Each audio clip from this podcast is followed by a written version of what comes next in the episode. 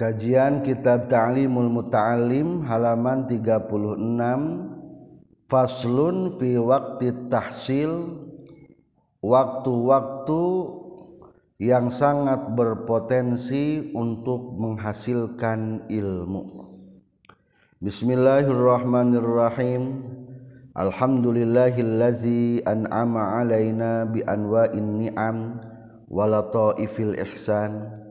وفضلنا على سائر خلقه بتعليم العلم والبيان. والصلاة والسلام على محمد المبعوث بخير الملل والأديان وعلى آله وأصحابه بدور معالم الإيمان وشموس عوالم العرفان.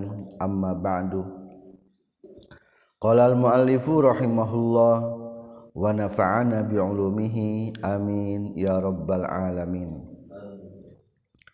Faslun ari ieu eta hiji fasal fi waqti tahsili dina ngajelaskeun waktu ngahasilkeun ilmu.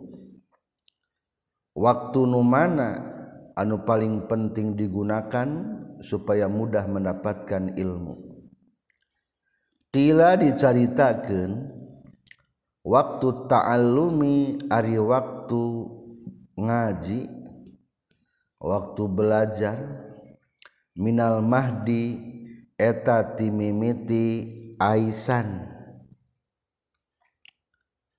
Pangkuan anu jadi indung aisan teh.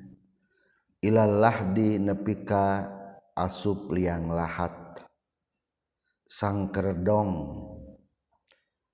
Dakhala tos lebat saha Hasan bin Ziyad. Syekh Hasan bin Ziyad pitapakuhi dina belajar ilmu fikih. Wahwa sarang ari itu Syekh Hasan bin Ziyad Ibnu Samanina sanatan eta budak umur 80 tahun. Lain budaknya 80 tahun mah. walam yabit jeung tekulem itu sehatan bin Ziyad alal firosi kana luhur kena amparan. Arba'ina dina opat puluh naonana sanatan tauna. Faafta tuluy matwakeun sehasan bin Ziyad ba'da zalika dina sabadana itu tapakuh mempelajari fikih. arba'ina dina opat puluh naonana sanatan tauna. Wa afdalul awqati jeung ari pang abdolna pirang-pirang waktu pikeun belajar. Syarhus sababi eta mimitina kangoraan. Wa waktu sahuri jeung ari wa waktu sahuri jeung waktu sahur. wabainal Isaini jeung antara magrib jeung Isa wayan bagi jeung penting naon ayas tagriqa yen miakeun talibul ilmi fi jami'i awqatihi nasakabeh pirang-pirang waktuna talibul ilmi. Fa iza malla maka di mana-mana geus bosan talibul ilmi an ilmin tina hiji ilmu yastagilutah katungkul talibul ilmi bi ilmin ku ilmu akhara an sejen wa kana jeung geus kabuktioyan saha Ibnu Abbas Ibnu Abbas radhiyallahu anhuma. Iza malla di mana-mana tos bosen Ibnu Abbas minal kalami tina nyarios. Yaqulu ngucapkeun Ibnu Abbas. hatu diwana suarai hatu kudu ngadieukeun maraneh kabeh. Cika kadiekeun diwana suarai kana pirang-pirang buku-buku para penyair. Wakana jeung tos kabuktosan saha Muhammad bin Hasan Syekh Muhammad bin Hasan layanamu etatarasare saya Muhammad bin Hasan allaila dina waktu peting wakana jeung kabuktosan Syekh Muhammad bin Hasan yadau eta nyimpen itu Syekh Muhammad bin Hasan indahu disandingan Syekh Muhammad bin Hasan dafatiro kana pirang-pirang buku-buku. wakana jeung kabuktosan Syekh Muhammad bin Hasan. Iza malla di mana-mana geus bosan Syekh Muhammad bin Hasan. Min nau'in tina hiji macam. Yang duru tah ningalian itu Syekh Muhammad bin Hasan. Fi nau'in dina macam ilmu akhara anu sejen wakana jeung tos kabuktian Syekh Muhammad bin Hasan. yadau eta nyimpen Syekh Muhammad bin Hasan. Engdahu disaningeun Syekh Muhammad bin Hasan almaa kana cai. Wa yuzilu jeung ngalengitkeun Syekh Muhammad bin Hasan.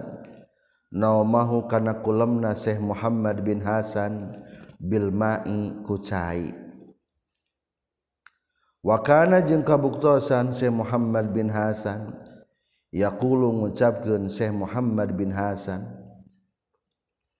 An-naumu arisare minal hararati eta kusabab panas. Fala buddha maka misti mindap ihi tina nolakna naom bilma ilbaridi kucai anu tiis. Para santriin wa wasantriat membahas tentang kesempatan untuk mencari ilmu. Kapan kesempatan untuk mencari ilmu? Jawab pertama, seluruh masa hidup adalah masa untuk mencari ilmu Saur Rasul di tengah ya hadis Rasul utlubul ilma minal mahdi ilal lahdi carilah ilmu dari semenjak buayan sampai masuk liang lahat. Jadi hari neangan ilmu mati barang borojol geus kudu neangan ilmu. Sampai sakaratul maut neangan ilmu teu nepi ka bahkan lain nepi ka sakaratul maut nepi ka liang lahat sok dinaon di urang ditalkin. Tuh dipapatahan keneh dimurukan keneh eta teh talkin teh aya efek yang kamai teh aya. Naon kutan Rasulullah nyebutkeun utlubul ilma minal mahdi ilal ahdi Ayeuna sok ditalkin teh biasa nama lain biasana sunnahna pikeun jalma nu maotna geus baleg. Atau lamun budak letikana mah teu kudu ditalqin tuh berarti ilmu etanya harus dicari. Ulah alasan duh da abdi mah geus kolot. ngeraken ku Syekh Sahacing Syekh Hasan bin Ziyad. Ari Syekh Hasan bin Ziyad teh muridna Abu Hanifah.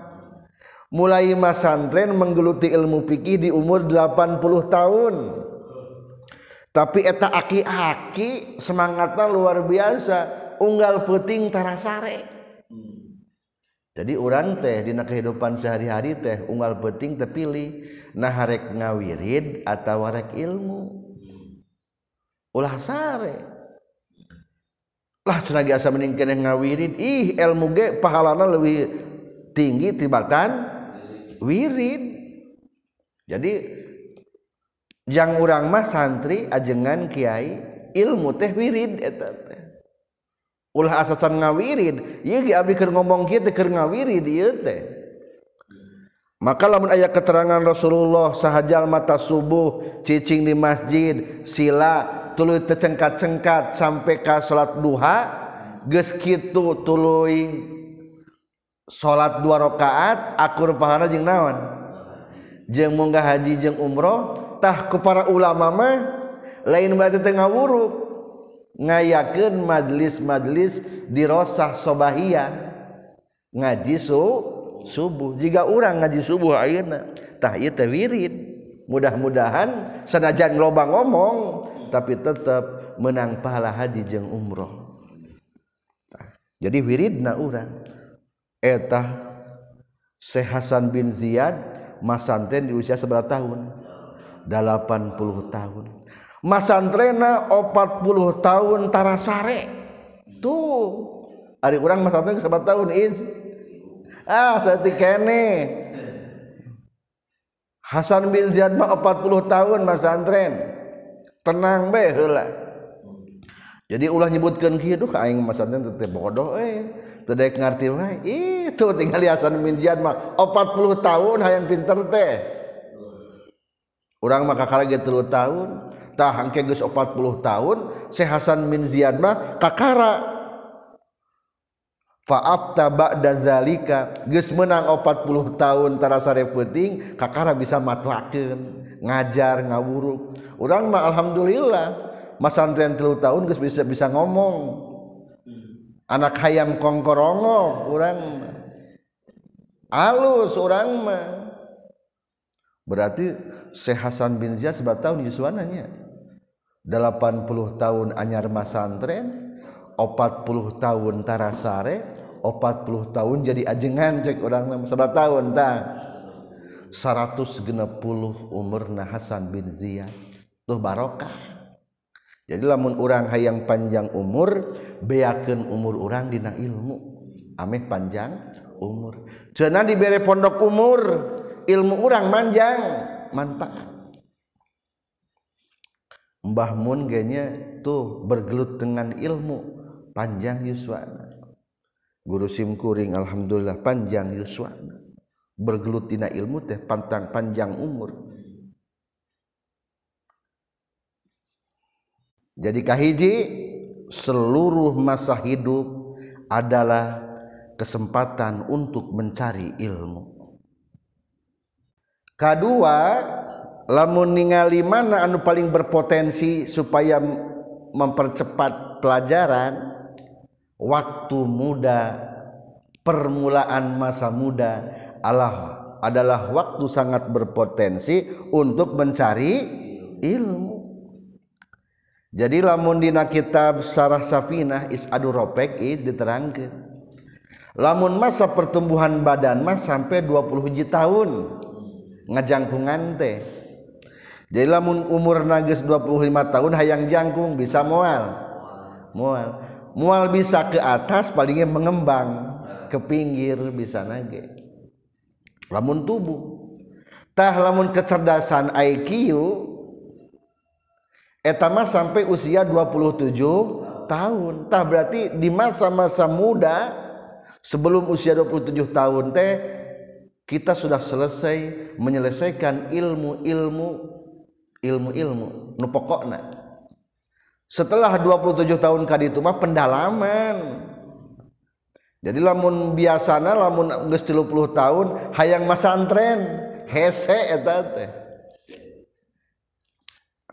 Jika nama tadi Hasan bin Ziyad 80 tahun masantren teh jika nama geus aya basic na eta teh jadi lamun ti nol ujug-ujug rada berat rada berat.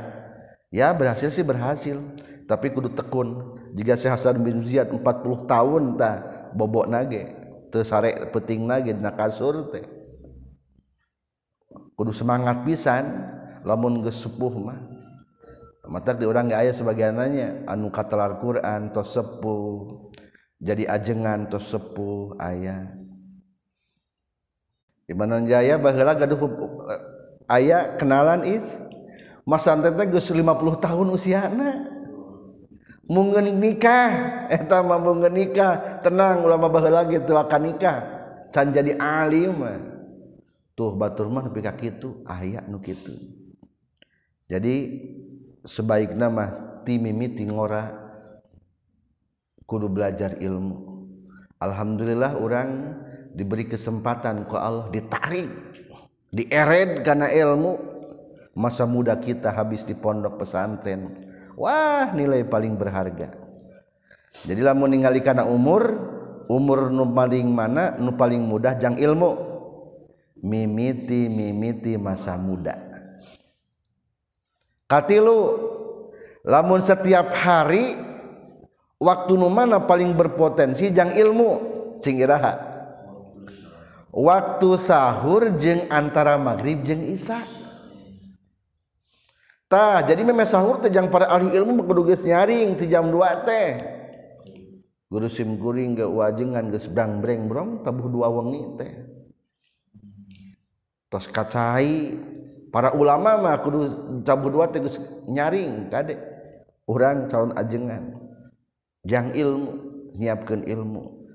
Mutolaah nalar atau iraha?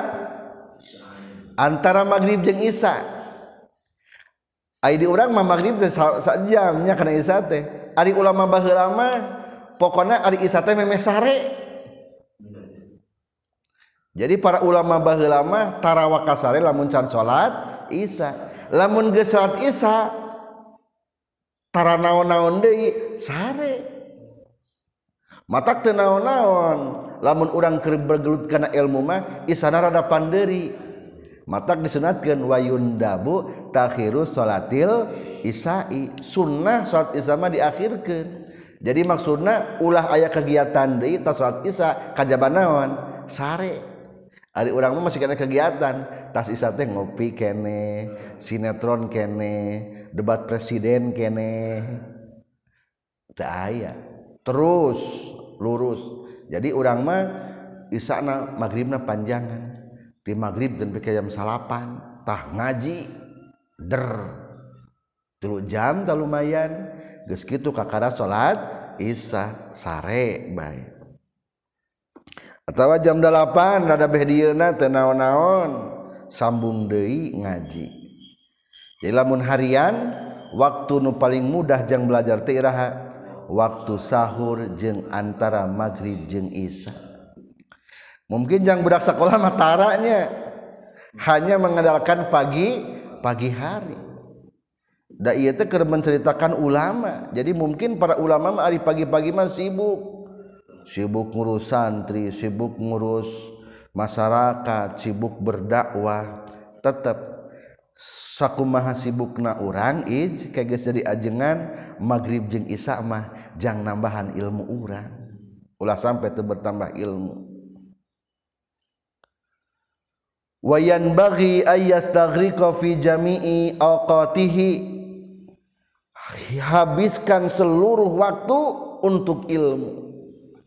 Pada akhirnya mah gitu naon cenah habiskan seluruh waktu untuk ilmu kapan bosan ari kudu ngaji baik mah? Cingku masarana supaya ulah bosan berkudu bermacam-macam ilmu faiza malla an ilmin yastaghilu bi ilmin akhar. Lamun geus bosan nahwu berpindahlah kana fikih bosan fikih pindah kana tasawuf. Bosan tasawuf kali-kali ningali siir para ulama. Sentuhannya sangat menggoda tuh Sami Ibnu Abbas ge. Ibnu Abbas saha? Sahabat Rasulullah sallallahu alaihi wasallam. Disebat nage ulama para sahabat Ibnu Abbas teh sebagai ahli tafsir. Kumaha anjina teorina supaya menghilangkan rasa bosan? Lamun tos capek nyarios Ibnu Abbas cek Ibnu Abbas teh hatu diwana suara. Cika kan buku-buku syair maca tentang buku syair heula dan menyentuh. Biasa nama zaman dulu mah kesupian itu diekspresikan dengan syair-syair. Maka Syekh Ibnu Athaillah asakan dari ayat kitab naona hikamna. Eta kata-kata mutiara kesupian mungkin ada Syekh Jalaluddin Ar-Rumi membuat bait-bait syair tentang kesupian jadi syair di dia itu cenderung karena masalah percintaan lain percintaan jadi menyentuh sentuhan-sentuhan lewat syair. Eta lamun teori Ibnu Abbas. Jadi lamun tebosan kudu gunta ganti. Atau kita bisa mencontoh kasih Muhammad bin Hasan murid saha murid Abu Hanifah Anju nama tarasareti peting can bisa orang seperti Habib Lutfi palingnya dua jam tulu jam geus tiasa guga. Ari urang mah kudu genep jam bae nya sare jam 10 nyaring jam tilu 5 jam lah orang paling kudu sare teh. Di siang sak jam genep jam. Ulah roba ting sare. kudu diajar dikurangan teori ngurangan teh kudu bertahap. Mimiti kurang lima menit diajarna. Terus menang saminggu kurang 10 menit. Menang sabulan kurang setengah jam. Menang dua bulan kurang sak jam terus mundur. Engkege jadi bakal tiasa. Ngan peda dikondisikan jeng makanan. Hari orang mah loba dahar uh, vitaminan kadang-kadang gitu. Ari Baturma nu paling penting vitamin. Taseh Muhammad bin Hasamala yana mulail. Tara sarewengi atau nangon pada melanana. Di samping Syekh Muhammad bin Hasan lobah buku. Buku teh lamun bosan iya ganti buku deui. Bosan deui ganti deui. bosan deui ganti deui. Bosan deui ganti deui. Lamun geus tunduh karasa tunduh nyokot cai si beungeut. Saur Anjena teh ari sare teh tunduh tina faktor ku pedah panas. Jadi ari ruhul yakdoh teh ruh para ginyaring ari geus latih dina awak urang mah hareudangeun panaseun. Hayang istirahat. Akhirna lap panon jadi perem da panas. tah lamun di keplokan mah ditiisan deui cenghar deui. Jadi teori lamun urang capek ngawuruk kudu dikompres kunaon ku cai tiis. Ningali guru simkuring wajengan kapungkur lamun bulan Ramadan eta keur ngajar pasaran kapan capek tah ngaulang nya di di samping ngamanduran ngabangun. Nyiapkeun baskom leutik. geus kitu aya cai. Cai make sapu tangan carecet di kana wajah ke di kana panangan ke diusapkeun. Tuh berarti karena naon tah? Semangat dalam ilmu. Ulah elehan. Ulah nyebutkan kieu duh capek. Ah rek sare. Ulah. Bahkan cenah rahasiana ye lamun urang hayang maju pantrang nyebutkeun capek. Ulah nyebutkeun capek. Lah capek eh boga santri teh. Ulah. Capek ngabangun teh. Ulah. Jadi pantrang nyebutkeun naon? Nyebutkeun capek. Nya capek-capek teuing mah ulah ngomong tinggal sare we langsung.